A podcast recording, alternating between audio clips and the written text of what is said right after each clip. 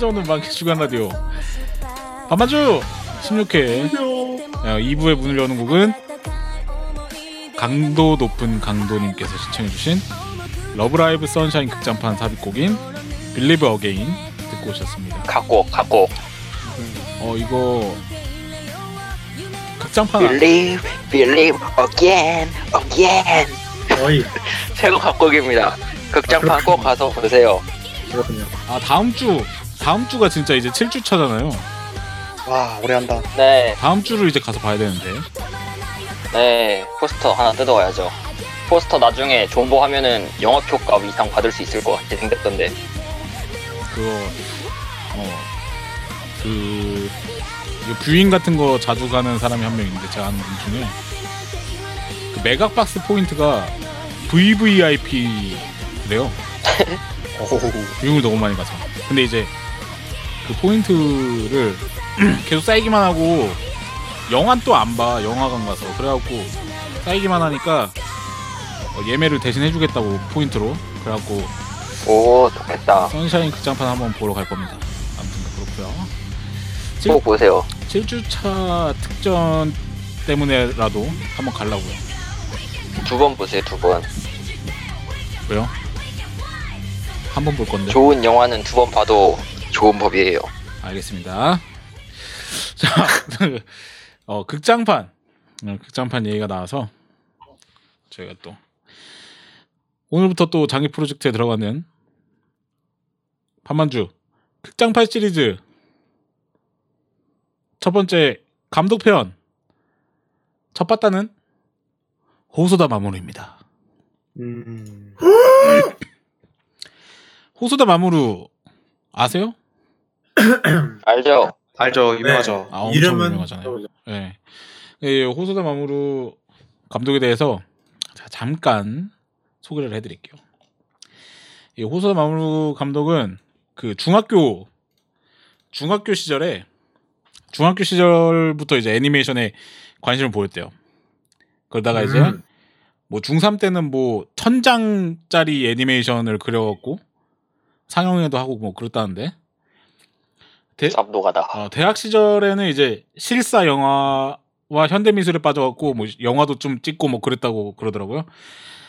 어, 애니메이션을 잠깐 접고 그러다가 이제 대학을 졸업하고 도웨이 동화 지금 지금 토웨이 거기죠? 어, 토, 네. 토웨이 거기에 입사하면서 이제 본격적으로 애니메이션의 길로 접어들었는데 원래는 이 사람이 연출을 하고 싶었대요. 근데 처음에 음. 입사할 때 이제 애니메이터로 애니메이터로 들어갔다가 연출을 하고 싶었던 그 호소다 마무르가 그 회사 내 그 연출 채용 시험에서 합격을 해서 어 거기서 이제 제작한 게게게의 기타로 4기 이거를 통해서 음. 연출가로 데뷔했고 1999년에는 디지몬 어드벤처 극장판의 감독으로 발탁되죠. 그 아, 단편짜리 수 20분짜리인가? 그 완전 프리퀄 있잖아요. 디지몬 어드벤처 그 태일이랑 아, 네. 네. 그 코로몬 그 아구몬 지나가기 전에 걔랑 네. 이제 그 태일이 동생이랑 같이 이제 그 현실 세계에서 만나는 스토리 그 20분짜리 극장판 감독으로 이제 발탁이 되죠. 그래갖고 이제 그 호소다 마모루 그때 당시에 이제 미야자키 하야오가 그 하울의 움직이는 성 있잖아요. 네. 네. 네. 그거를 제작 그 제작을 제작할 그 감독 원래 미야자키 하야오의 후계자가 있었는데 콘도 감독이라고 있었는데 그 사람이 돌연사했어 40대 어. 돌연사했어요. 그래갖고 미야자키 하야오의 후계자의 사망으로 하, 대신해서 미야자키 하야오가 직접 이 호소다 마모루 감독을 지목을 하죠. 하울의 움직이는 성 감독으로 음. 발탁을 딱 하는데 그때 이것만 만들고 있었던 게 아니라 지브리가 센가치로의 행방불명 그것도 같이 만들고 있었어요. 어. 근데 거기에다가 너무 힘을 쏟은 나머지 이 하울의 움직이는 성 그 호소다 마모루한테 지원을 못 해준 거예요. 그래갖고 그 뭐야 호소다 마모루가 자기가 직접 이제 팀을 꾸려갖고 그 제작을 하려고 했었는데 예. 결국엔 잘리게 되죠. 그 감독 측에서. 거기에서는 되게 여러 가지 설이 있는데 저도 자세히는 모릅니다. 근데 이제 뭐 그런 뭐 미야자키 하야오 그 호소다 마모루의 세계관이 미야자키 미야자키가 보게 봤을 때는 이제 마음에 안 들었다. 뭐 그런 것 때문에 음. 생겼던 불화라든가 아니면 뭐 지브리의 스폰서였던 곳에서 그냥 그 경영 악화 때문에 흥행을 위해서 잘랐다. 뭐 이런 얘기도 있고 뭐 아무튼간에 여러 가지 얘기가 있는데 거기서 잘린 다음에 도예에 다시 복귀를 해요. 그다음에 이제 꼬마 마법사 레미, 내일의 나자 등의 연출을 맡게 되죠. 아무튼간에 여러 가지 일이 있었는데 결국엔 호소다 마모루가 지금 이 위치에 오르게 해준 애니메이션들은 그가 이후에 매드하우스로 옮긴 후에 터졌죠. 아, 거점을 매드하우스로 옮긴 호소다 마모루는 2006년 발표한 시간을 달리는 소녀 시달소 네. 시달소가 네. 평단과 대중으로부터 큰 호응을 얻으면서 완전 그냥 1약 스타가 됐잖아요. 예. 대박이었죠. 1약 스타 이거 감독. 진짜. 예, 그렇죠. 이 작품은 이제 뭐 일본 아카데미 애니메이션 최우수 작품상, 최우수 작품상을 비롯하여 세계 영화제에서 다수의 상을 받고 아주 열광적인 반응을 이끌어냅니다. 이로써 그 완전 진짜 뭐 자타공인 미야자키 하야오 감독의 뒤를 잇는 차세대 유망주 중 한 사람으로 당당하게 자리매김하죠. 이제 그리고서 이제 그 뒤에 발표한 썸머워즈, 썸머워즈. 늑대 아이 여기서도 이제 호평을 받으면서 어, 호소다 마모루는 이제 감독으로서 완전히 이제 실력, 실력을 이제 인정받게 되는 거죠. 2011년에 호소다마모루가 이제 매드하우스를 떠납니다. 그래갖고 자신만의 애니메이션 스튜디오인 스튜디오 치즈 이 지도란 뜻이에요. 스튜디오 치즈 네. 아, 치즈를 설립해서 이제 활발한 작품 활동을 이어나가고 있는데 그래갖고 저희가 오늘 이 호소다 마무루 감독의 애니메이션 중에 두 편을 골랐습니다. 어, 두 편을 골랐는데 가장 먼저 시작할 순서대로 하죠. 어, 발, 그 발표 순서 발표 순으로 네. 아, 네. 나온 네, 순서대로 나온 순서대로 해서 가장 먼저 리뷰할 작품은 호소다 마무루의 썸머워즈입니다. これは僕に起こったとんでもない夏休みバイトしないえ募集人員 1名なの。小磯健二君はじめまして。私の彼。ちゃんと幸せにする自信はあるかい？はあ。ええまあ。フィアンセだと？許さねえぞ夏樹無理。僕が出会ったのは。ところで婿殿二世の方は？えご先祖様はわずか2000の兵力で立ち上がった第一次ムエダ合戦 사마와즈 大サマーワーズ皆さん 일단은 처음에 다 호소다마모로 감독에 대해서 이야기를 했으니까 바로 줄거리로 넘어갈까요? 일단 줄거리보다도 등장인물 소개 좀 해보셨나요? 등장인물 일단은 아 이거 누구를 설명을 해야 될지 몰라서 너무 많아요. 주인공 두 명만 저는 일단 아, 해요. 주인공 두 명. 주인공 둘이 메인이죠. 네, 그렇죠. 네. 주인공 두 명. 일단은 주인공 첫 번째 남자 주인공인 코시오 켄지입니다. 코시오 코시오 켄지. 켄지, 켄지. 켄지가 네. 함께한다. 어. 성우는 이제 카미키 류노스케고요. 아, 카미키 류노스케. 일본의 네. 유승호.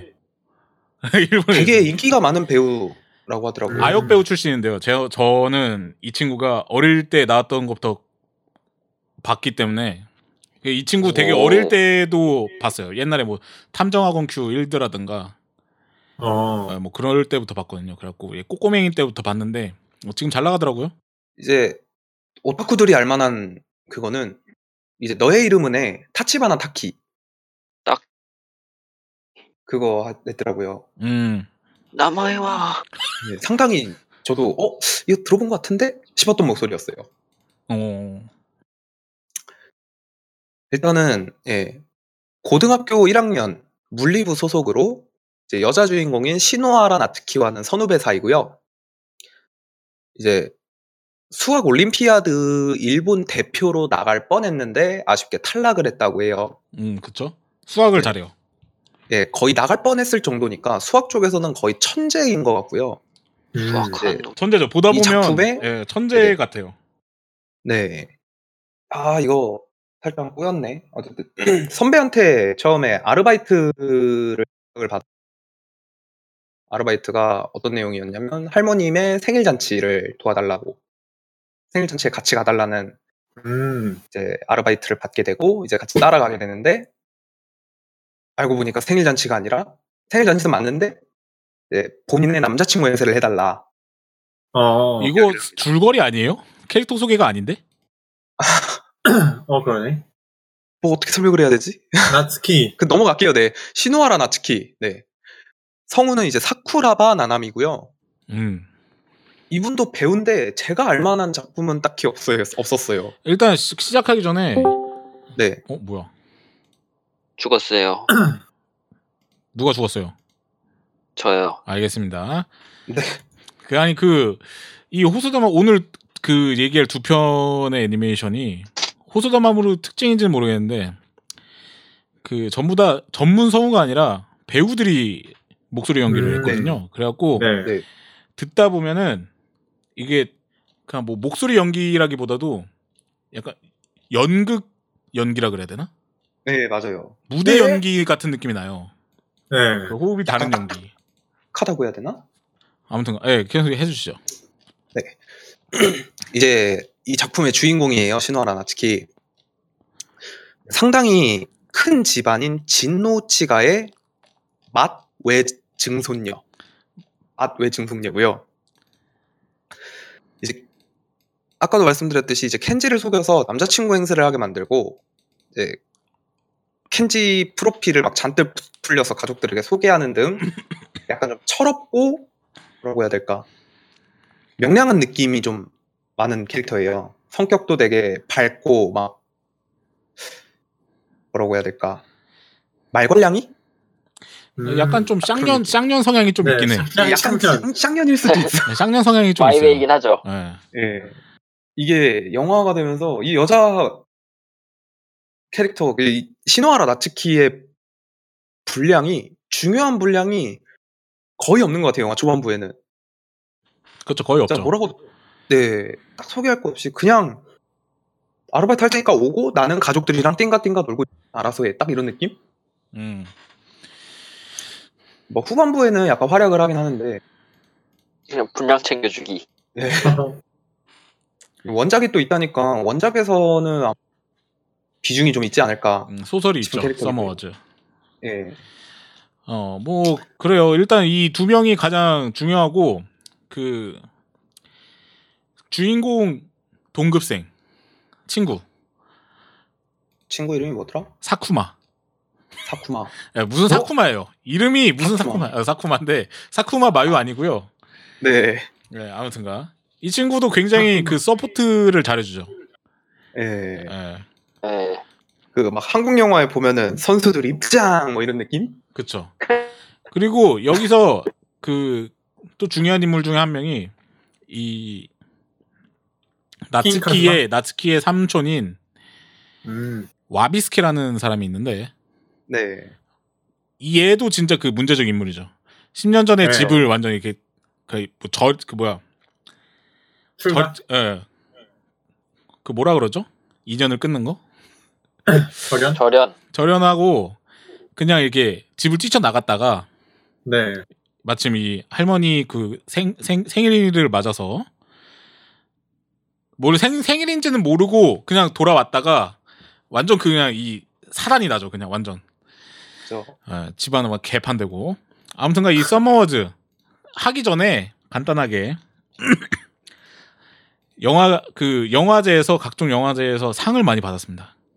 네. 어, 수상 내역을 좀 읊고 넘어가려고 하는데 2009년 제 42회 시체스 카탈로니아 국제영화제 애니메이션 부문 최우수 장편 작품상 제 24회 디지털 콘텐츠 그랑프리 경제산업대신상 제 13회 문화청 미디어 예술제 애니메이션 부문 대상 그 2010년에 제 64회 마이니치 영화 콩쿨 애니메이션 영화상 그리고 제 52회 블루 리본상 일본 영화 베스트 10 선정 이 블루 리본상이 얘네가 그 뭐야 이렇게 베스트 10을 정하거든요. 네. 네. 1년에 이렇게 한 번씩. 근데 어 베스트 10에 들어갔다는 거는 음. 잠시만요. 물론 이렇게 막 얘네가 막 아카데미처럼 아카데미나 막 골든글러브처럼 막 그 권위 있는 그런 건 아닌데 네. 블루리본상도 상당히 그 작품성 괜찮은 것들로 이렇게 선정한다고 알고 있거든요, 제가. 예- 예전에 영화 볼 때 좀 그래 봤었는데 아무튼 그렇고 제 9회 도쿄 애니메이션 어워드 Animation of the Year 그 국내 극장 부문 우수 작품상 주- 우수 작품상 감독상 원작상 Digital Contents of the Year 09 야, 그리고 제 15회 AMD 어워드 연간 컨텐츠 우수상 이외에도 아주 많이 아주 많이 받았고 그 특히나 그 뭐죠? 아 그거 있어요.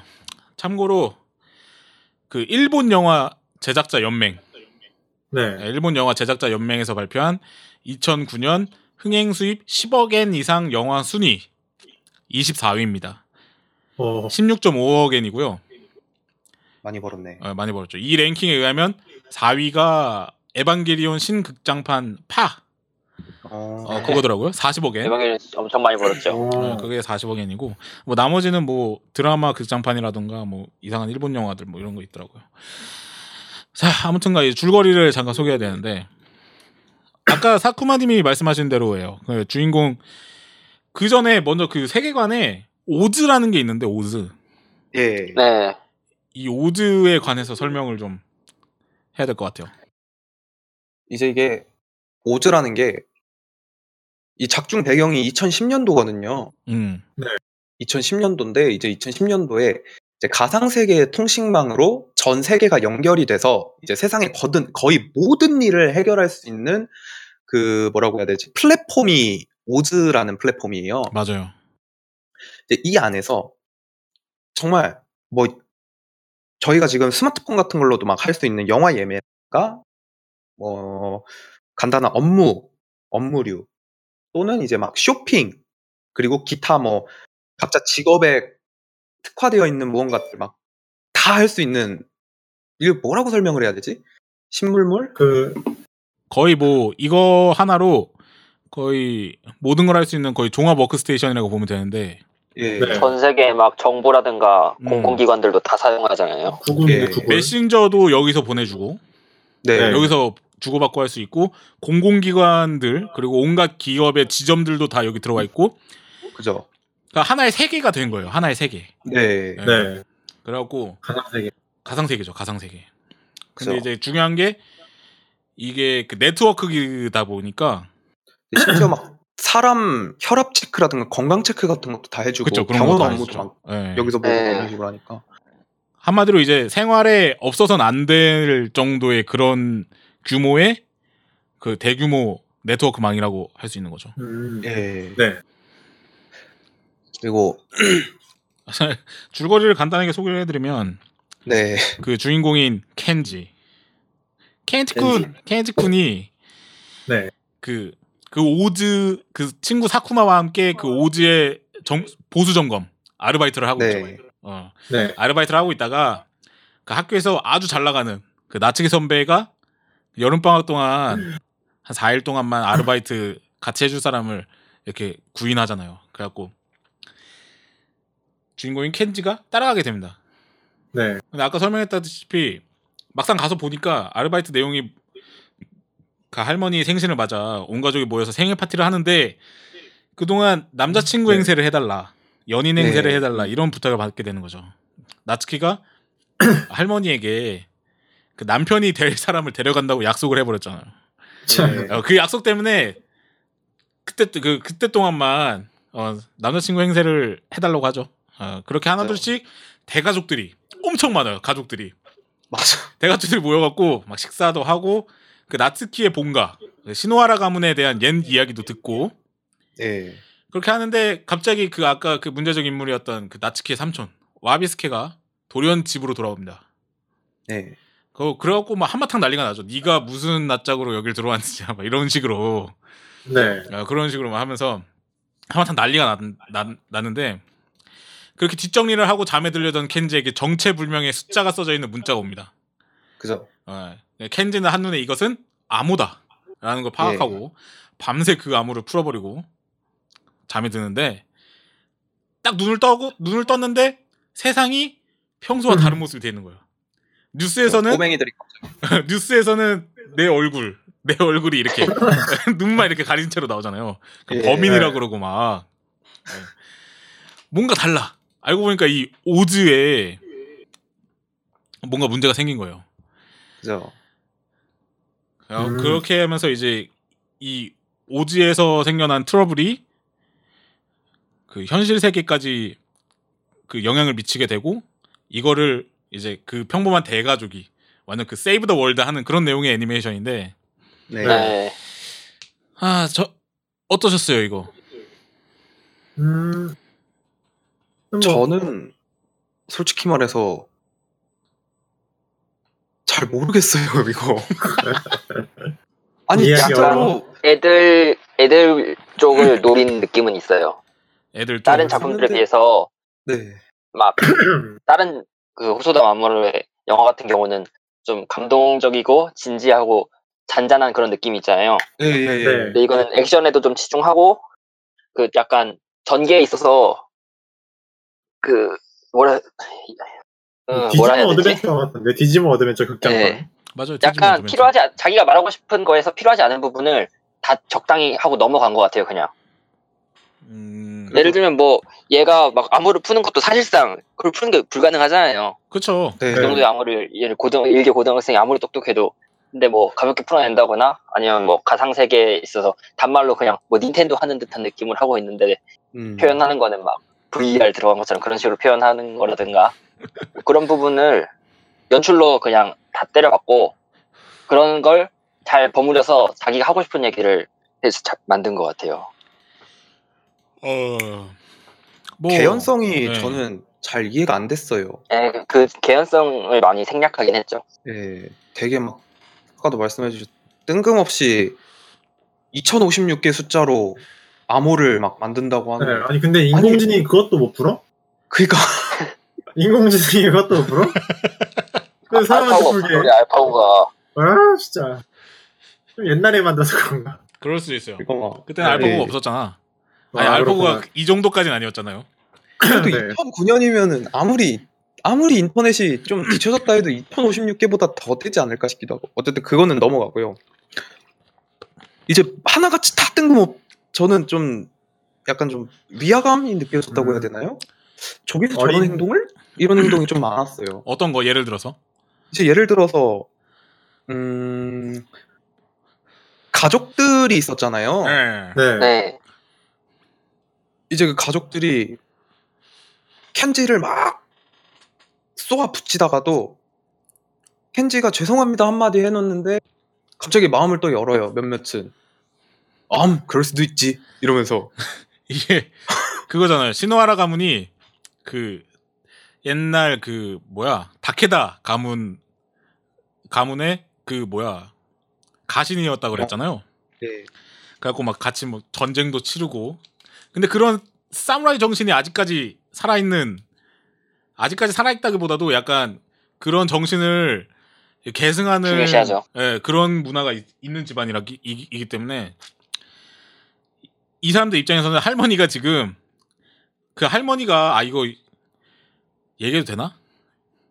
네? 할머니가 생일을 생일을 할머니 90세 생신을 맞아갖고 온 가족이 모이는데 네. 그 오즈가 완전히 그냥 먹통이 돼버리면서 그 네. 할머니의 그 건강 상태를 그 오즈를 통해서 체크하고 있었는데 이거를 못 보고서 그 오즈가 안 되니까 할머니 건강 상태에 이상이 생겼다는 걸 모른 거예요. 그래갖고? 네. 할머니가 결국 돌아가시잖아요. 예. 네. 음. 네. 할머니가 결국 돌아가시는데 그러니까 얘네 입장에서는 이 오즈를 침범한 놈은 적인 거야. 그죠? 무슨 소리인지 아시겠죠? 그러니까 예. 얘네 입장에서는 걔, 걔 그게 약간 복수해야 할 그런 카, 그 그거 그런 복수해야 할 그런 원적인 거고 그렇기 때문에 이 주인공이 할머니가 돌아가신 다음에 그 이 오즈 범인을 빨리 잡아야 한다 뭐 이런 식으로 얘기를 했다가 완전 가족들이 예. 쌍욕하잖아요. 그죠? 근데 그 거기서도 그 주인공의 의견에 동조한 사람이 나오게 되는 이유가 약간 저는 그런 거에 있다고 봐요. 그리고 또 뭐라고 해야 될까? 그냥 하나같이 저는 좀 이해가 안 됐어요. 여자 주인공 기뻐하다가 물론 그 기분은 이해가 되지만은 네. 할머니가 돌아가시자마자 갑자기 애가 좀 어떻게 되죠? 완전히 바뀌죠 사람이. 아 이걸 어떻게 설명해야 되지? 아니 그냥 진땀님. 진땀님 네. 어떻게 보셨어요? 저는 이걸 봤을 때가 초등학생 때였나? 초등학생 봤는데 아, 그냥 초등학생 때 봤을 때는 그냥 재밌었던데 지금 보니까 약간 뇌, 뇌절하고 보면은 괜찮아요. 네, 지금 보니까 그냥, 그냥 재밌는데 아, 뭐 이게 깊이 생각하고 볼, 안 봐도 네, 좀, 그냥 좀 가족 노리고 만든 영화라서 네, 가볍게 보기에 괜찮고.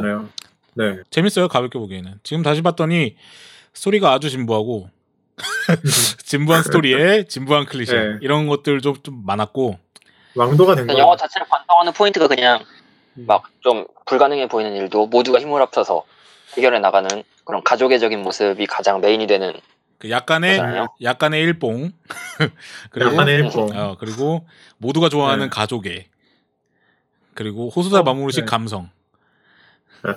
그리고 화려한 액션씬도 마음에 들었고 액션씬 그 아바타들 네, 싸우는 잘 액션씬 만들었어요. 괜찮았고 네, 재밌었어요. 화투 치는 것도 나- 되게 잘 만들었던데. 그 화투가 나오죠. 이게 아, 되게 뜬금없었어. 그, 그 뭐라 그래야 되지? 화투가 한국에도 있잖아요. 네. 네. 그래서 한국 사람들은 그래도 좀 이해하기 쉬웠을 거예요. 음. 네, 화투가 그 용어 정도는 아니까 룰은 좀 달라도 어, 룰은 좀 뭐, 다, 과- 뭐 삼광, 사광, 홍단 이런 거 아니까. 청단, 청단 이런 거. 그런 거 다 아니까. 어 그리고 가끔 가다가 한국어도 나오죠. 맞아요. 아, 오즈에서는 네. 이게 다 번역된다는 그런 언어가. 언어가 달라도 한 순간에 번역을 해주기 때문에 예. 그 의사소통이 다 되는데 이제 거기에 막 한국어도 껴있고 막 이러잖아요. 어머나 세상에 이런 거 막 보셨어요? 네. 떴대, 오지가 떴다. 왜 일본식 한국어, 일본식 한국어. 음, 테러? 번역체? 번역체. 그런 거 그런 거아 네. 재밌었습니다. 아 저도 썸머워즈 처음 봤을 땐 진짜 재밌게 봤는데 다시 보니까 음, 그냥 음, 그냥 그냥 그러더라고요. 그냥 어, 저도 썸머워즈는 아마 제 취향이 아닌 것 같아요. 그럴 수도 있어요. 여주가 너무 못생겼습니다. 아, 그거 그게 그 호소다 마모루 어, 작품에는. 전부 다 그렇게 되는데 호소다 네. 마모루가 연출로 돌아설 때 네. 그게 그것도 있었대요. 자기 제- 자기 동기들보다 자, 자기 동기들을 그림이 너무 잘 그리니까 너무 위축이 돼갖고 네. 애니메이터로서는 약간 아, 아, 가망이 없을 것. 같다. 약간 이런 느낌이 있었나 봐. 음. 빠른 손절. 아, 빠른 손절 잘했죠? 빠른 손절해서 네. 네. 어, 아무튼 그렇고 음, 그리고 이게 중간에 물론 주가 되는 내용은 아닌데 와비스케가 음 이걸 AI를 만들잖아요. 예. 네. 이건 나- 막 친척들한테 AI가 막 깽판 치고 다니는 거 욕을 먹으니까 그건 AI가 한 거지 내가 한 게 아니다 이런 식으로 맞다 하잖아요. 맞다 맞다. 예. 약간 그런 쪽에서 이과 감성을 좀 건드려줘서 좀 좋은 것 같아. 그런 과학의 가치 중립성 같은. 나는 음, 만들기만 했지 시키진 않았다. 약간 네. 이런 식으로 말하죠. 뭐 양자폭탄 그런 거. 또 나름 중요하거든요. 그런 게 네. 과학자에 있어서. 개발인가. 그리고 너무 뭐라고 해야 되지? 이 세상 자체가 오즈에 너무 기대는 느낌을 많이 받았어요. 그쵸? 음. 아 저도 아, 이렇게까지 되나 이걸로? 약간 그런 생각은 심지어 있는데 나사도 나사도 오즈에 그 뭐라고 해야 되지? 기대고 있는 실정이에요. 그 계속 인공위성에 대해서 이야기를 있는 중에서 네. 아니 결국엔- 근데 그 인공위성 마저도 오즈로 통해서 그렇게 통신을 한다는 것 자체가 음. 물론 이제 그 좀 뭐라고 해야 되지? 그런 세계관이니까. 예. 네. 근데 그런 식으로 긴장감을 더 올려주고 클라이맥스를 이끌어내야 되니까는 그랬겠지만 아니 그거보다도 약간 그런 설정이니까 그러려니 하고 넘어가야 되는 부분이에요. 그런 것들은. 왜냐면은 예. 그렇게 따지면은 서머드가 특히 그런 게 좀 많은 것 같아요. 다른 다른 애니메이션들은 뭐 말할 것도 없어요. 예, 맞는데 이 세계였구나 여기가. 그러니까 진짜 그 이, 이걸 만든 게 그 여자친구 상견례 간 경험을 모티브로 해서 만들었대요. 음. 거물 감독도 치- 친척 관계가 별로 없어가지고 여자친구 상견례 갔다가 거기서 막 대가족들 왁자지껄한 그런 교류를 보고서 음. 뭔가 음. 되게 느낀 게 있어서 만들었다고 하는데 인싸였군. 그런 예, 가족의 가족의 그런 푸근함 그런 거를 표현하기 위해서 많은 부분을 좀 생략하고 이걸 넣기 위해서 좀. 노력한 것 같아요. 이거 보면은 그 가족들이 하나로 똘똘 뭉치는 그런 거를 볼 수가 있잖아요. 네. 그러니까 다다 다 집어치고. 한 명이 트롤하고 그쵸. 그러니까 이 그 트러블 메이커랑 해결사가 한 집안에 다 있는 거야. 그런 거죠. 어, 그리고 이제 그 오즈에서 킹 카즈마 킹 음. 카즈마 martial art 챔피언 이 캐릭터도 괜찮죠. 그죠 음, 액션 예. 담당. 액션 담당. 근데 그 킹 카즈마마저 이 집안에 있어. 네 그러니까 씹 엘리트 가문. 이게 보다 보면은 어 되게 평범할 줄 알았는데 거의 보면은 거기 참여하진 않지만은 그 가족 중에 그 야구 투수가 있어요. 예. 네. 그 고, 고딩. 근데 걔, 네. 걔 경기를 계속 중계를 해주잖아. 네. 네, 그런 근데- 상황에 맞춰서. 걔가 결국에는 고시엔에 가잖아요. 네. 네. 그러니까 얘네가 어 일견 완전 그냥 평범해 보이지만은 다 뭔가 능력자들이야. 대단한 집안이야. 대단한 집안이에요. 할머니도 네. 되게 발이 넓던데 그렇죠. 할머니마저도 그런 할머니 옛날부터 슈퍼플레이. 그 이름 있는 집안이었기 때문에 예. 네. 지금에 와서도 약간 그런 그 영향력을 행사할. 유명 재벌이나 그 정재계 인사들이랑 완전 친하고 뭐 그런 모습도 보여주죠. 그러니까 비범의 비범한 가족의 그 비범한 내용이었다. 아무튼간 뭐 그렇습니다. 서머워즈였고요. 서머워즈 총평 한 마디씩 하고 넘어가도록 하겠습니다. 사펜추님. 네, 적당히 그 명절 때 보면은 가족들끼리 보면 좋을 것 같은 그런 그 영화. 때 가족들이야 이거 보고 뭐해? 그런 느낌이었다고 이걸 보라는 게 아, 아니라 그런 느낌. 보고 아, 이거 애니니까 여기 네. 저희 그런 그 정서는 안 맞는데 그 애니의 느낌이 주제도 가족이고 일본에서는 분명히 명절 때 볼 거예요. 어, 그런가? 네. 그 잘 모르셔서 그런 거예요, 진땅님. 아, 그렇군. 그냥 시끄러운 한국인이셔가지고 아, 맞아요. 한국 사람이에요. 네, 그래서 저는 뭐 나쁘진 않게 봤어요. 네, 제가 호소도 마무로 거는 요번 이걸 준비하기 전에 이렇게 안 봐가지고 음. 시달 수밖에 몰라서 근데 음, 분위기도 괜찮고 이게 TV가 아니고 영화 2시간짜리다 보니까 짧게 짧게 잘 압축했다고 저는 생각해요. 좋아요. 네. 별점은요? 음, 3.5점 줄 수 있을 것 같아요. 3.5점. 3.5점. 자, 진땅님은요? 음, 저는 음, 그냥 액션 씬을 재밌게 봤던 것 같아요. 액션 씬이 재밌어서 마- 마지막 그 주인공이 활약하는 1분 음. 그 숨막히는 전개 있잖아요. 아, 그쵸. 네, 그 전개도 마음에 들었고 그냥 뭐 마지막 일, 마지막을 위한 앞부분은 뭐 그냥 재밌는 영화였다고 생각해요. 알겠습니다. 네, 평점은요? 평점은 4점 드리겠습니다. 사쿠마님은요? 저는 이제 이 영화가 좀 잘 안 맞는다고 생각해요 제가 음.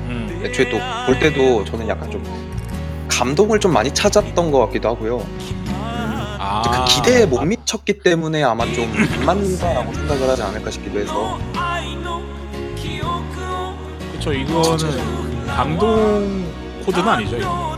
예 그렇게 크게 나쁘진 않았어요. 확실히 액션도 재밌었고 특히 이제 막 뭐라고 해야 되지 좀 악당이 악당의 캐릭터가 좀 아수라 느낌이 많이 나잖아요. 아 맞아.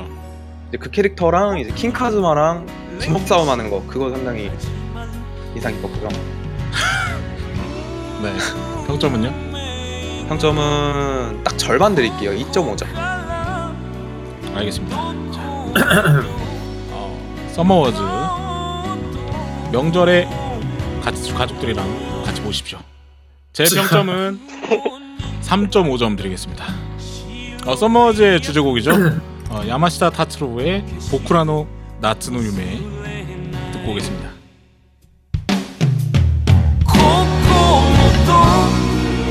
心重ねて僕らは夏の夢を見る手と手を固く結んだら小さな奇跡が生ま れる僕らの奇跡が生まれる真夏の奇跡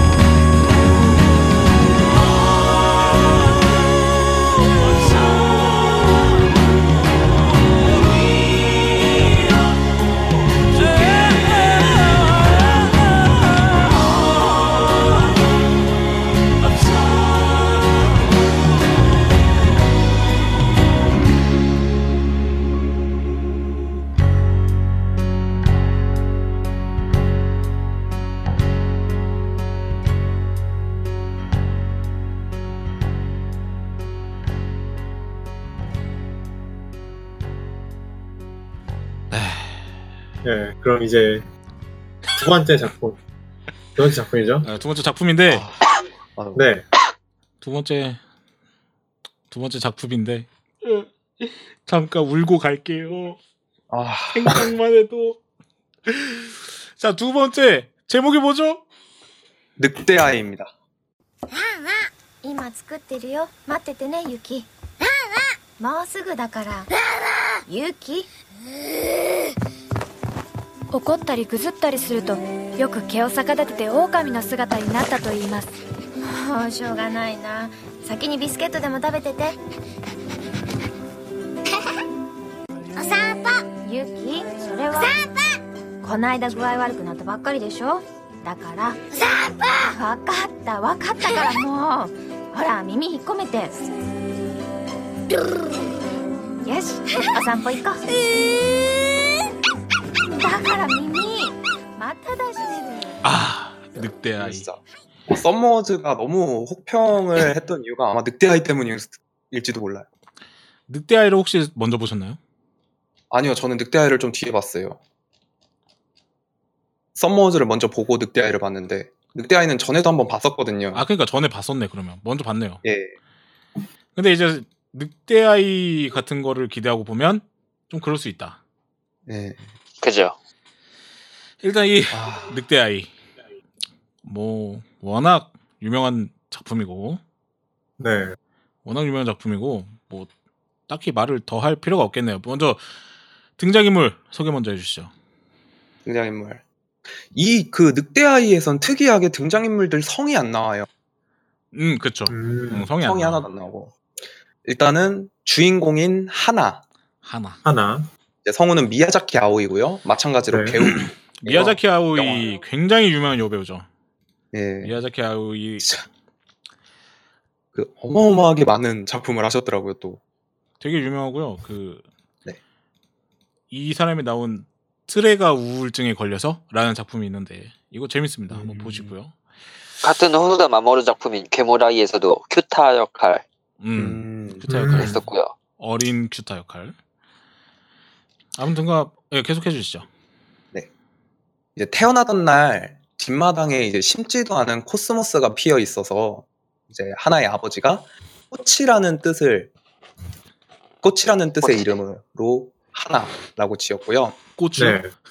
예. 꽃. 꽃이 음. 아니 감동인데 감동 망치지 말자 이번에. 어, 오케이. 내 감동 돌려내. 이제 아버지께서 무리하게나마 웃으면 어려운 일들을 대개는 넘어갈 수 있으니까 언제나 꽃처럼 웃는 아이로 자라달라는 뜻이 담긴 이름이기도 해요. 아, 이제 이것 때문에 하나는 이 작품에서 몇몇 장면, 한 두세 장면을 제외하고는 항상 웃고 있어요. 웃는 상. 네. 네. 웃는 상. 항상 웃고 있어요. 음. 이제 유키와 아메의 어머니로서 남편을 일찍 잃고 이제 혼자서 정말 힘들게 아이들을 키우게 됩니다. 아, 아, 그 다음 이제 캐릭터는요. 처음에 귀농한 후에는 아니, 상당히 우... 줄거리를 네? 소개하지 말라고요. 캐릭터 소개만 하세요. 그래. 왜 귀농까지 해버려. 들어보세요. 상당히 네. 우여곡절이 많지만 마을 아, 사람들 진짜 우여곡절. 에서도 굳세게 살아가고 이제 아이들에게 정말 좋은 어머니예요. 네. 어떻게 살아갈지 길들을 다 열어줘요. 그리고 이제 다음은 유키입니다. 유키. 유키 나가토 이마. 이제 성우는 쿠로키 하루고요. 음. 네. 네. 마찬가지로 또 배우 네, 배우시죠. 네, 배우고요. 미래의 미라이에서 미라이 역할을 맡았다고 하는데 예. 음. 이제 하나의 딸로 눈이 내리던 날 태어나서 눈이라는 뜻으로 유키라고 지었고요. 그쵸. 이제 이 작품이 유키의 나레이션으로 시작을 하고 그 이후에도 꾸준하게 계속 유키의 나레이션이죠. 네, 네, 나레- 유키 나레. 음. 이제 어려서부터 상당히 활발하고 식욕이 많은 아이고요. 음, 이제 뭐라고 해야 되지? 나이가 지날수록 머리가 점점 점점 길어지는 게 눈에 보여요, 막. 음. 굉장히 굉장히 말 안 듣잖아요. 어릴 때. 네. 어릴 때. 굉장히 말 안 듣고. 예. 이제 처음 이제 작품에서 처음 말을 하게 되는 게 엄마한테 밥 달라고 쪼르는 거. 아, 그 장면 너무 귀여워. 네. 되게 귀여운데 뭐라고 해야 되지? 미운 미운 네 살이라 그러나요? 아. 그거를 이제 간접적이나마 체험할 수 있게 해주는 네, 아이이기도 합니다. 아, 꿀밤 먹여주고 싶더라. 또한명더 남의. 명 귀여운데 내면은 지옥이지. 또 한 명. 그리고 이제 넘어가서 아메. 성우는 니시 유키토고요. 음. 이제 하나의 아들로 유키한테는 동생이에요. 남동생. 이제 비가 내리던 날에 태어나서 이제 비라는 뜻을 가진 아메고요. Rain. 네, 하세요. 근데, 좀, 좀 빡치신 것 같은데. 예, 어렸을 때 이제 몸이 약해서 이제 유키랑은 좀 달라요. 몸이 약해서 밥도 잘 먹지도 않고 음. 밖에보다는 집을 상당히 좋아했던 내성적인 집돌이. 아이예요. 굉장히 네. 조용합니다. 네. 그리고 상당히 아버지랑 닮아 있어요. 얘도. 그러니까 유키는 말을 안 들어서 짜증 나는데 얘는 너무 울어 제껴. 네. 네, 너무 너무 울어. 말도 없어, 말도 없어. 근데 얘도 귀여웠어요. 다 너, 얘도- 아, 너무 귀여워 둘 다. 맞아요. 알잖아요. 그렇죠. 근데 얘도 이제 커가면서 처음에는 순딩순딩하게 생기다가 점점 점점 아버지를 닮아가는 게 보이니까 아, 그렇죠. 예 진짜 와 그냥 제 아들 같은 느낌 막 그런 느낌이 납니다. 그런 느낌이 있었나요? 자, 아무튼가. 예 네. 그리고 아니 보통 이제 이 늑대 아이 같은 경우에는 말 그대로 거의 이 세 명이 주요 등장 인물이에요. 네. 그죠? 아, 이세 명이서 이제 살아가는 내용인데 일단 이 줄거리 설명하기 전에 또 수상 내역을 좀 발표하겠습니다. 진짜 상 많이 받았어요. 2012년 아시아 그라프 2012 제45회 스체스 카탈로니아 국제영화제 애니메이션 부문 최우수 장편 작품상 도야마현 공모표창 제16회 문화청 미디어 예술제 애니메이션 부문 우수상 제30회 골든글로스 우승 우수은상 우수은상이 아니라 우수은상. 네, 그리고 2013년 제3회 위치 재팬 대상 그랑프리, 제67회 마이니치 영화 콩쿨 애니메이션 영화상, 제36회 일본 아카데미상 최우수 애니메이션 작품상, 그 제17회 일본 인터넷 영화 대상 일본 영화 부문 애니메이션 감독상, 제12회 도쿄 애니메이션 어워드 Animation of the Year 감독상 디지털 콘텐츠 of the year 12, 제18회 AMD 어워즈 대상 등등등 있는데 이게 여기서 일본에서만 받은 게 아니라 한국에서도 받았습니다. 오. 2013년 제1회 순천만 세계 동물 영화제 동물 영화제 키즈 드림 후보에 올랐고요. 어, 동물 영화. 동물 영화제. 그리고 2014년 제 16회 서울 국제 여성 영화제 스페셜 상영작입니다. 음, 어, 여성 영화제. 그렇죠. 이 하나가 정말로 그 강한 어머니를 보여주거든요. 여기서 아 우리나라에서 여성 영화제 1등을 받았고요. 스페셜 상영작. 오. 음, 우리나라에서. 그러니까 그 정도로 이게 늑대아이가 그 호소다 마모루식 초현실주의와 미니멀리즘의 조화라고 볼 수 있을 것 같아요. 아, 판타지인데 판타지가 아니야. 네, 상당히 현실적이었어요. 아, 맞아. 판타지인데 판타지가 네. 아니고 늑대 인간 되게 허무맹랑한 소리 같은데 이 아이들을 보면 정말 왠지 옆집 애 같은 그런 느낌이 있어요. 네, 그죠. 정말 마- 완전 말괄량이 그 유키랑 정말 네. 내성적인 아메랑 네. 어 되- 되게 되게 현실적이에요. 일단 줄거리를 간단하게 소개를 해드리면 주인공인 그 하나 하나. 아, 하나 하나가 주인공이겠죠? 네. 네. 하나를 그렇죠. 주인공으로 보는 게 맞죠. 평범한 여대생이죠. 어, 도쿄 외곽의 이제 국립대생이죠. 네. 되게 굉장히 고학생으로 나와요. 뭐 장학금으로 그 학비를 대고 네. 아르바이트를 두 개 하면서 생활비를 버는. 근데 어느 날 학교에서 그 수업에서 어? 못 보던 남자를 한 명 발견하는데 정말 알 수 없는 이끌림, 어, 알 수 없는 이끌림 그런 거를 이제 그에게서 느끼게 되죠. 그래서 음. 그에게 다가가고 둘은 점점 가까워집니다. 그러다가 이제 어 그러다가 결국엔 이제 뭐 사랑을 하게 되는 거죠. 사랑에 빠지게 되고 어느 날 그 남자에게서 엄청난 비밀을 하나 듣게 되는데 사실 그가 사람이 아니라 늑대 인간이었던 거예요. 막 데리고 와서 보여주죠. 어, 막 이렇게 달빛 아래서 막, 와, 막 변하잖아. 근데 그럼에도 그를 너무나도 사랑했던 그 하나가 그를 받아들이게 되고 이제 그둘 사이에서 아이가 생기게 됩니다. 가능충 아니야. 아, 아님? 그 남자가 분명 이야기해. 내가 두려워?라고 물어보는데 너 네. 하나는 아니, 음, 내가 무서워? 네. 그러니까 응 하죠. 예. 가능? 응. 가능. 가능충이잖아. 그러진 않았습니다. 아무튼간 이 네. 이둘 사이에서 아이가 생기는데 이제 이 아이들은 아버지의 피를 물려받아서 늑대와 인간의 모습 두 가지를 이렇게 왔다 갔다 변신할 수 있는 그런 네. 능력이 네. 있죠. 음. 그러다가 이제 어느 날 하나의 남편 남편이 이제 돌연 사망하게 되죠. 네. 그냥 무슨 너무 허, 허망하게 죽지 않아요. 네. 네. 너무, 너무 허망하게 죽어. 그래갖고 이 혼자 남은 하나가 진짜 이를 악물고 이를 어, 악물고 이 아이들을 키워내는 그런 네. 이야기입니다. 대학까지 아. 중퇴를 해버리고 와, 진짜 아버지가 죽었을 때 진짜 억장이 무너졌겠죠? 막 업장이 무너지죠. 아, 진짜 그- 저 저였으면 그게- 진짜 멘탈 깨져. 그게 느껴지지 않아요? 그 장면에서 그 남편 죽는 네. 장면. 아, 예, 누구한테 말도 못하고 그쵸. 누구한테 내가 말도 못하고 늑대인데. 그차 그 그 남편 그 늑대 시체를 네. 그냥 봉투에 가져가는 담아갖고 그냥 턱 싣고 가잖아요. 아, 네. 진짜 너무 근데 이제 심지어 그 차가 압축기라서 음.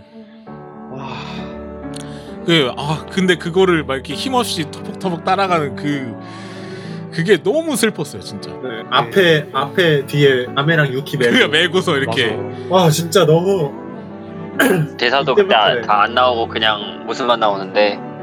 어, 그렇죠. 아, 펼쳐진 전개가 너무 이것 같아서. 늑대아이 같은 경우에는 그 호소다 마모루의 그 연출력이 정말 빛을 발한 작품이 아닌가. 그리고 이제 또 그 원작에서는 안 나오는데 이게 애니 오리지널 장면이라 그래요. 아버지가 죽는 장면이 음, 이게 아버지가 암- 추측이기는 한데 그 하나한테 아이를 낳고 얼마 되지 않은 하나한테 영양을 보여주기 위해서 처음에 이제 유키를 낳았을 유키를 배고 있을 때 새를 잡아다 주잖아요. 꿩꿩. 네. 네, 마찬가지로 새를 잡아다 주기 위해서 산으로 갔는데 음. 그쵸. 꽝 깃털이 이렇게 붙어 있죠 몸에. 예, 그 산에서 이제 후에 좀 떡밥이 좀 풀리기는 하는데 그 발을 헛디뎌서 계곡으로 떠내려가서 익사한 게 아닌가. 어. 그런 식으로 내용이- 나오는구나. 예. 아무튼. 저는 처음 봤을 때도 그런 느낌을 좀 받았어요. 그, 아, 저도 이거 늑대 아이를 한 다섯 번 정도 본 것 같아요. 와, 많이 보셨네. 번. 아, 많이 봤어요. 저는 아 저는 TV 시리즈보다도 저는 이런 극장판 애니메이션 네. 영화 같은 것들을 많이 좋아하고 영화도 좋아해서 이런 걸로 많이 봤는데 어 아까도 말했지만 정말 그 초현실주의 늑대 인간 네. 어, 정말 판타지잖아요. 판타지 소재로 굉장히 일상적이고 리얼한 그런 이야기를 그려내는 거잖아요. 이 네. 영화 중에 애들이 잘하는데 정기 검진이나 예방 접종 내역이 없으니까 그 아동 네. 복지소에서 찾아오는 장면이 있어요. 그죠? 네. 그 일본에서는 진짜 그 아동 복지소에서 진짜 이런 일을 하는 것 같더라고요. 어 음. 그래갖고 그 돈키호테라는 일본 드라마가 있는데 그거 보시면 아동 복지소에 대한 얘기가 좀 나오거든요. 물론 코미디 드라마라서 그렇긴 한데 그래서 아 이런 거 보면서 아이 호소다 마모루가 아 진짜 굉장히 사소한 부분에서도 그런 일상적인 느낌을 주려고 굉장히 노력을 많이 한 티가 나요. 음. 예를 들어서 그 귀농에서도 그 씨감자를 아닌 그냥 감자 써, 그 심었다가 망한 부분 있잖아요. 예. 네. 그런 거라던가 그런 거는 이제 농사적인 지식이 없으면 농업의 그 지식이 없으면 진짜 흔히 실수하는 그죠. 그런 거잖아요. 네. 그래서 그런 거 보다 보면 어 굉장히 좋고 이게 음악, 배경, 음, 배경, 스토리. 음악. 전부 미친 명작이 맞습니다. 이 시골집에 내려가잖아요. 네. 그렇죠. 이제 그- 도시에서는 키울 수가 그쪽- 없어서. 네, 거기 배경이 자기가 태어났던 그 고향을 그 장소를 그대로 가져와서 만들었대요. 집이나 아. 뭐 폭포, 논, 산 이런 데를 다 살던 곳을 모티브로 따서 만들었다고 해요. 음. 저는 이제 크게 두 개가 눈에 많이 많이 띄었는데요. 첫 번째가 하나가 노력하는 장면이 진짜 많이 눈에 보였어요. 아. 이 작중에서 아까도 계속 말했지만 하나가 웬만해서는 다 웃고 있어요. 네. 그리고 그 웃는 장면이랑 마찬가지로 되게 많이 나오는 장면이 있는데 책을 되게 많이 읽어요. 맞아. 맞아요. 책도 엄청 책만. 읽어.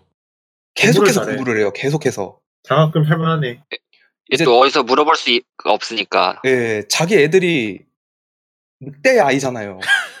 제목 그대로 늑대 아이라서. 이제 그냥 그런 장면이 있어요. 유키가 뭘 잘못 먹어갖고 아 맞아 맞아. 병원에 가야 되는데 어디가? 아니 그냥 병원인가? 어디로 가야 되지? 동물병원인가? 소아과를 가야 되는지 아니면 동물병원을 가야 되는지 모르니까 자기도 공부를 그런 걸 안 해본 거죠. 안. 해, 네. 아, 해보긴 했을 거야. 해보긴 했는데 그래서 아까- 전화로 물어보잖아요. 예, 모르겠으니까 전화로 막 둘 다 물어봐서 갑자기 틀은 꺽 하면서 엄마 나 배고파 이러는데 너무 귀여워. 저까지. 안심이 되더라고요. 맞아 막. 맞아. 그러니까 와, 다행이다. 이게 이러면서. 보다 보면은 그 뭐라 그러지? 그 이입이 감정이입이 예, 자연스럽게 이렇게 녹아들죠 하나한테. 예, 그 하나가 그 애들이 집에서 하도 그 하울링 하니까 네. 하울링 하니까 이제 집주인이 막 이게 뭐라고 하는 소리도 있고. 네. 어쨌든 이제 그거 말고도 또 막 귀농하고 나서도 계속해서 공부하는 모습도 보여주고 아내 데리고 막 그 이동식 도서관이라고 하나요? 네, 이동식 도서관. 이제 그런 데 가가지고 또 막 공부하고 아, 그거 그게 상당히 많이 눈에 띄었고요. 그리고 또 하나가 이제 아까도 말했듯이 하나가 유키랑 아메한테 자신의 인생을 선택할 그 뭐라고 해야 되지 환경을 만들어주는 거. 아 있죠. 네, 상당히 그 정체성을 완성시켜 주려고 하는 모습이 되게 많이 보여요. 이게 저희 시골에 간 이유도 그것 때문이잖아요. 네. 그쵸, 너희들이 어떻게 살아갈지 스스로 정할 수 있게 해주겠다고. 그쵸. 네. 그렇게 해서 시골로 가게 됐는데 그러면서도 되게 도움을 많이 줘요. 되게 많이 줘요. 유키가 학교 가고 싶다 그래서 학교도 보내줬고 뭐 그렇게 어려운 일은 아니겠지만 학교 보내줬고 이제 아메 같은 경우에는 조금 뭐라고 해야 될까? 학교에서 부적응을 보이니까 예, 부적응하고 좀 관- 자연에 관심이 많아 보이니까 또 자기 스스로 이제 아메가 자연을 좋아하는 것 같고 또 돈을 벌 수 있으니까 그 뭐라고 가이드를 하나요? 음. 음, 저기 무슨 네. 일이었죠? 그게 그 자연조사 하던데. 예, 자연조사원 감찰. 그걸로 취직을 하잖아요. 이제 거기 네. 계속 아메를 데리고 가고 막 그 늑대한테 말 여러 가지 걸잖아. 경험을 시켜주고 예. 네. 늑대 말 거는데 갑분싸.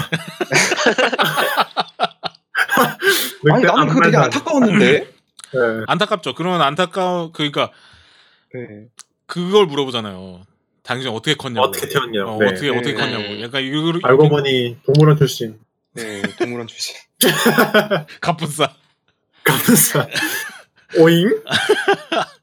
아 근데 또 굉장히 좋았어요. 그런 장면들 네. 하나하나가 이제 그런 절실한 그런 그 네, 하나의 절실함을 이렇게 보여주는 장면이고 자, 음, 그런 그리고 특히 그것도 있는데 여기서 딱 딱 특징적인 그 장면 시퀀스가 딱 세 가지 정도가 있는데 유키다 유키 뵀을 때 음, 유키 뵀을 때 그 빨래 접다가 네, 입덧 하는 거 있잖아요. 거기서부터 시작해갖고 이제 유키를 출산하고 네, 어, 그, 거- 그 장면이라든가 아니면 이제 그 아메랑 유키가 학교에 갑니다. 네. 그러면서 이제 시간이 지나는 자- 그 장면이 있어요. 맞아 맞아 맞아 아, 그 시퀀스가- 넘어가면서 네, 그 시퀀스가 너무 멋있었어요. 너무 좋았어요. 그건 진짜 연출 좋았어요. 그 연출 네. 진짜 약간 그 업이 약간 생각나는 정도로 업의 버금가는. 예. 제가 봤을 때 제가 봤던 애니 애니메이션 영화 시퀀스 중에서 진짜 한 세 손가락이 들어가는 것 같아요. 어 굉장히 좋았고 그리고 유키가 자기를 항상 막 괴롭히는 남자애가 있잖아. 소헤이콩? 까탈 까탈스럽게 구는 네. 네. 걔한테 이제 고백하는 장면. 자기 음. 정체를 이제 고백하는. 아 맞아 그 커튼 아, 그 장면 너무 멋있어. 끝내줬어 진짜 아, 멋있어. 아, 그런 데서 이제 네 그런 데서 이제 그런 게 나오는 거예요. 이게 사람들이 하나의 감정이입을 하면서 이 아메나 유키가 이제 잘하는 걸 계속 같이 보는 입장이잖아요. 네. 네. 그런 입장에서 얘네가 그런 결정을 하게 되는 과, 과정까지가 그 뭐라 해야 돼? 저- 정말 아까 그 사쿠마님이 말씀하셨던 것처럼 정말 내 내 아이 같고 막 네. 뭔가 아, 시간이 지난다는 걸 설명을 안 해주는데 그쵸. 아무튼 뭐 그래요. 어 굉장히 좋았습니다. 네. 그때 아 근데 이거 진짜 마지막 장면이 저는 그 장면이요? 예 나는 이제 대사잖아요. 어, 나는 아직 네. 너희에게 해준 게 없는데 아그 장면. 근데 저는 이제 저는 이제 보는 사람 입장으로서 계속 헌신하는 모습을 보여줬고 음 노력하는 모습을 보여주고 아이들에게 길까지 열어줬는데 아직도 나는 너에게 해주 너희들에게 해준 게 없는데라고 이야기하는 그, 진짜 왈칵 쏟아지더라고요 눈물이. 그게 약간 그 여기서 호소다 마모루가 정말 전하고 싶었던 메시지인 것 같아요. 네. 네. 사랑. 그 자식에 아, 대한 그 부모의 사랑. 네. 약간 그게 가장 중요한 메시지였던 것 같아요. 진짜 어.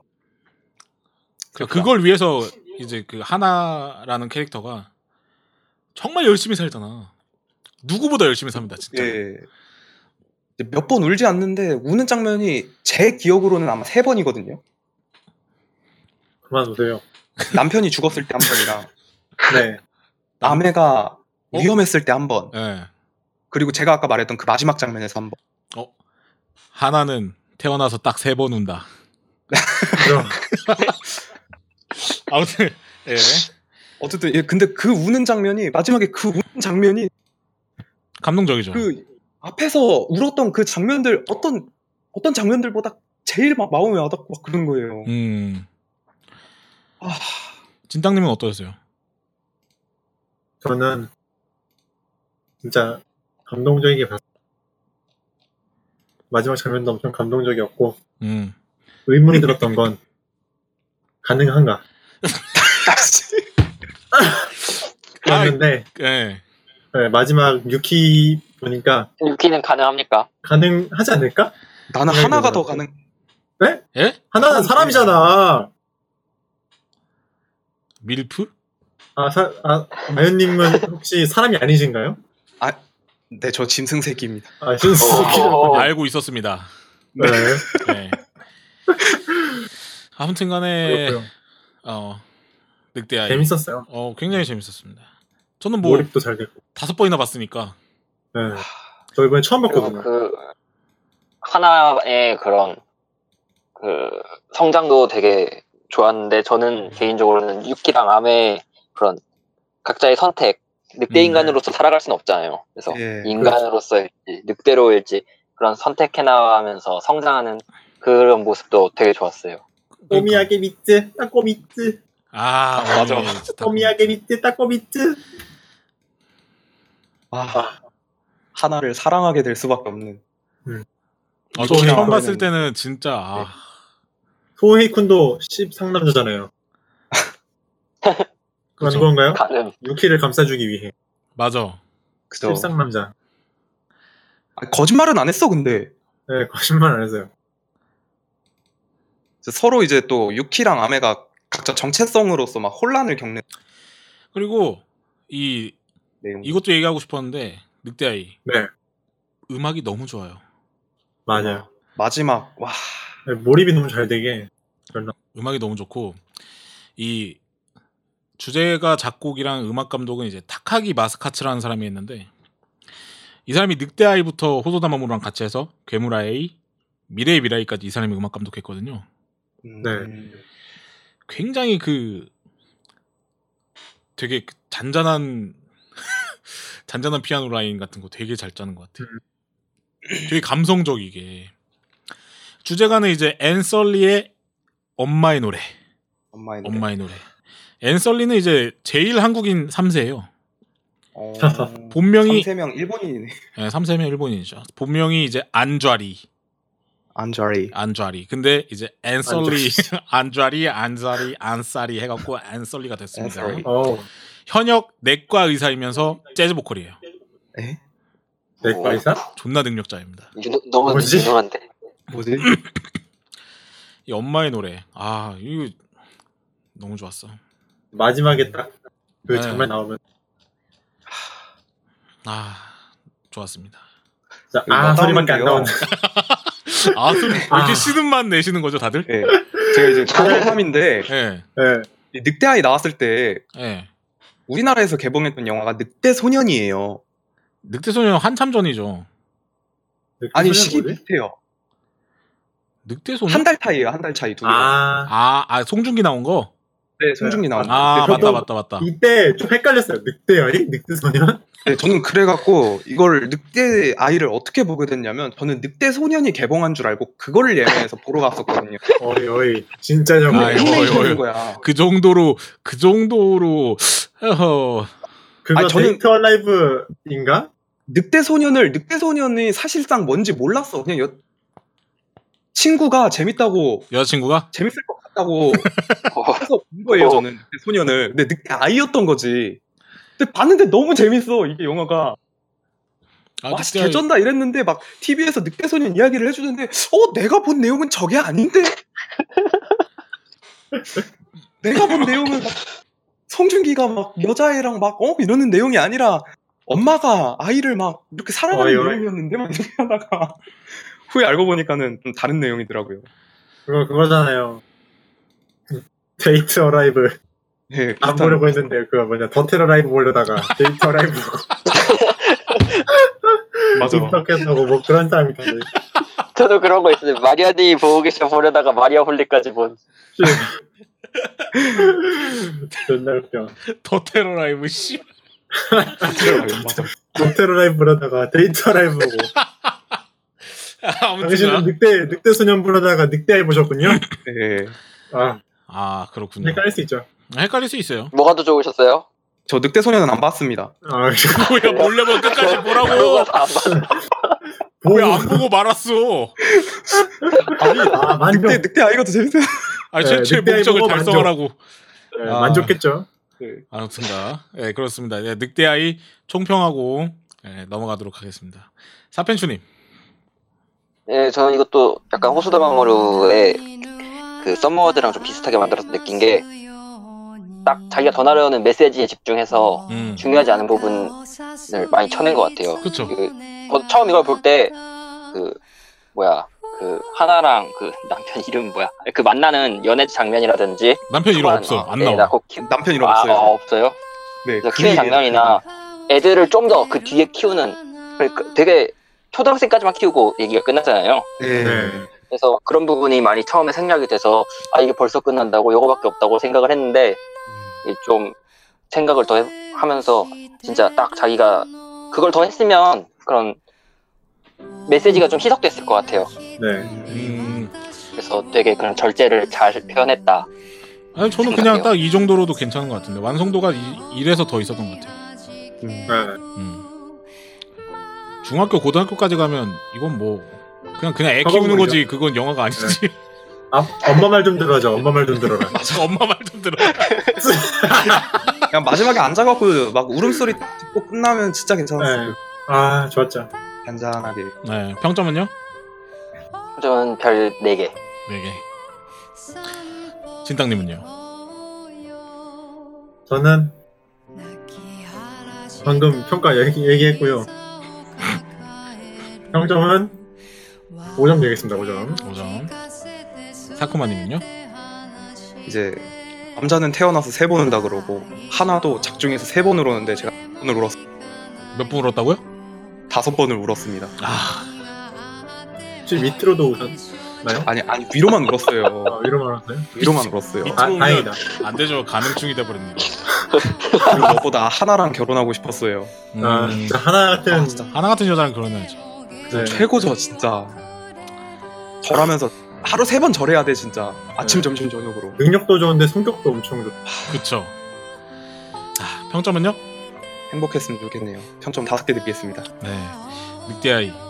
그냥 안 보신 분들이 있다면 네. 아, 꼭- 진짜 보고 꼭 감동했습니다. 보세요. 네, 꼭 네. 보시고 어, 저도 평점 다섯 개 드리겠습니다. 별이 다섯 개. 열이 다섯 개. 돌침대인가요? 네, 그렇습니다. 네, 돌침되고요.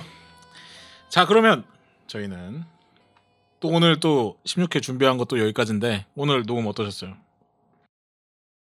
네, 저 원래 이렇게 에- 극장판을 봐도 다 애니 극장판 보지 이런 이런 오리지널 식으로 만든 거 잘 안 보거든요. 네, 근데 이렇게 볼 수 있는 기회라고 해야 되나? 이런 계기로 찾아봐서 다 좋았고, 음. 앞으로 계속 볼 거예요. 장기. 프로젝트거든요. 어, 오, 그또 과연 괜찮을지 걱정이 되네요. 계속 봐줘야 이게 또 눈이 이렇게 또 띄거든요. 네, 오늘 뭐 되게 이것도 빨리 끝났고 오늘은 또 척척 진행해서 음, 그럼요. 네, 편한 주말을 맞을 수 있을 것 같습니다. 아, 편집해야 돼. 네, 다음은 진땅님은요? 네. 그냥 늑대아이 보니까 연애하고 싶어지네요.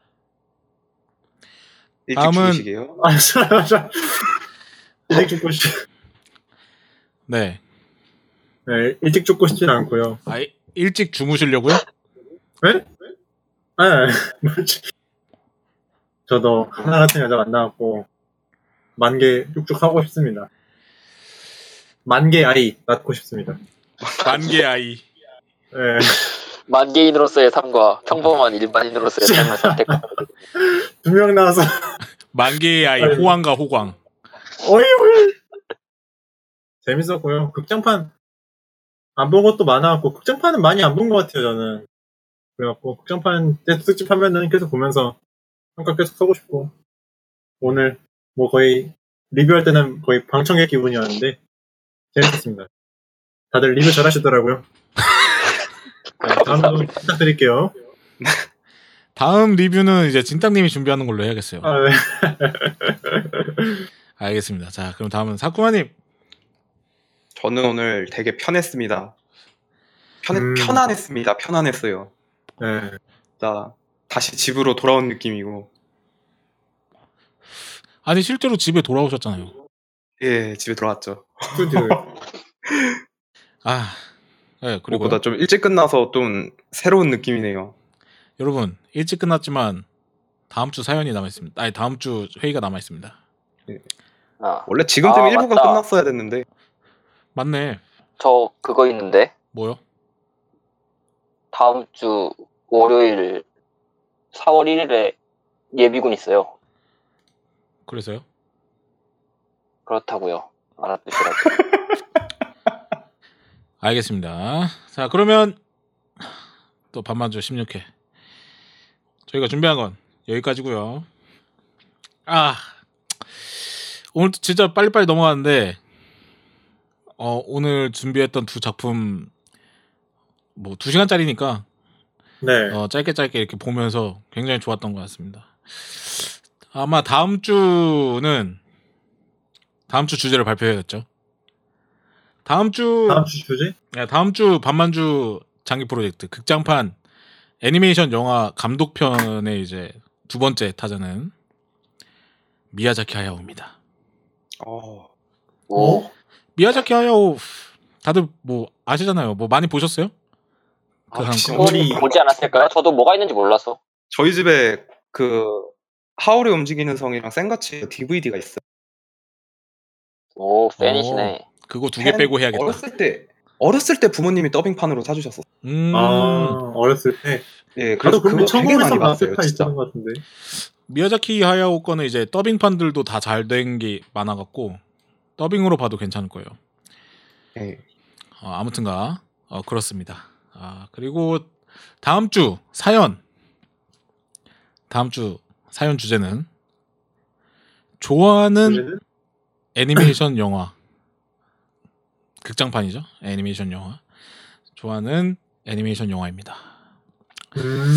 사연 좀 많이 보내주세요. 네. 다들 다들 TBA만 보고 이런 건 잘 안 보나 봐. 그런가? 맞아요. 저도 보통 그러지. 않을까요? 저도 그래갖고. 아, 네. 나는? 되게 많이 보는데. 나는 다 많이 보는데. 아무튼가 그렇습니다. 자, 그러면 저희는 어, 노래 하나 들으면서 저번 주 라이브 때 반만주 별반만주 때 틀려고 했던 노래인데 그 패널 분들한테 노래를 좀 받았어요. 못, 못 틀고 싶냐. 어, 사쿠마 마요님이 신청하신 요루시카의 히치콕입니다. 어, 들으시면서 어, 저희 인사드릴게요. 맘바! バンバン。バンバン。近づくと胸がざわめくのはなんでなんでしょうか人に笑われたら涙が出るのはなんでなんでしょうか？それでもいつか報われるからと思えばいいんでしょうか？さよならって言葉でこんなに胸を裂いて今も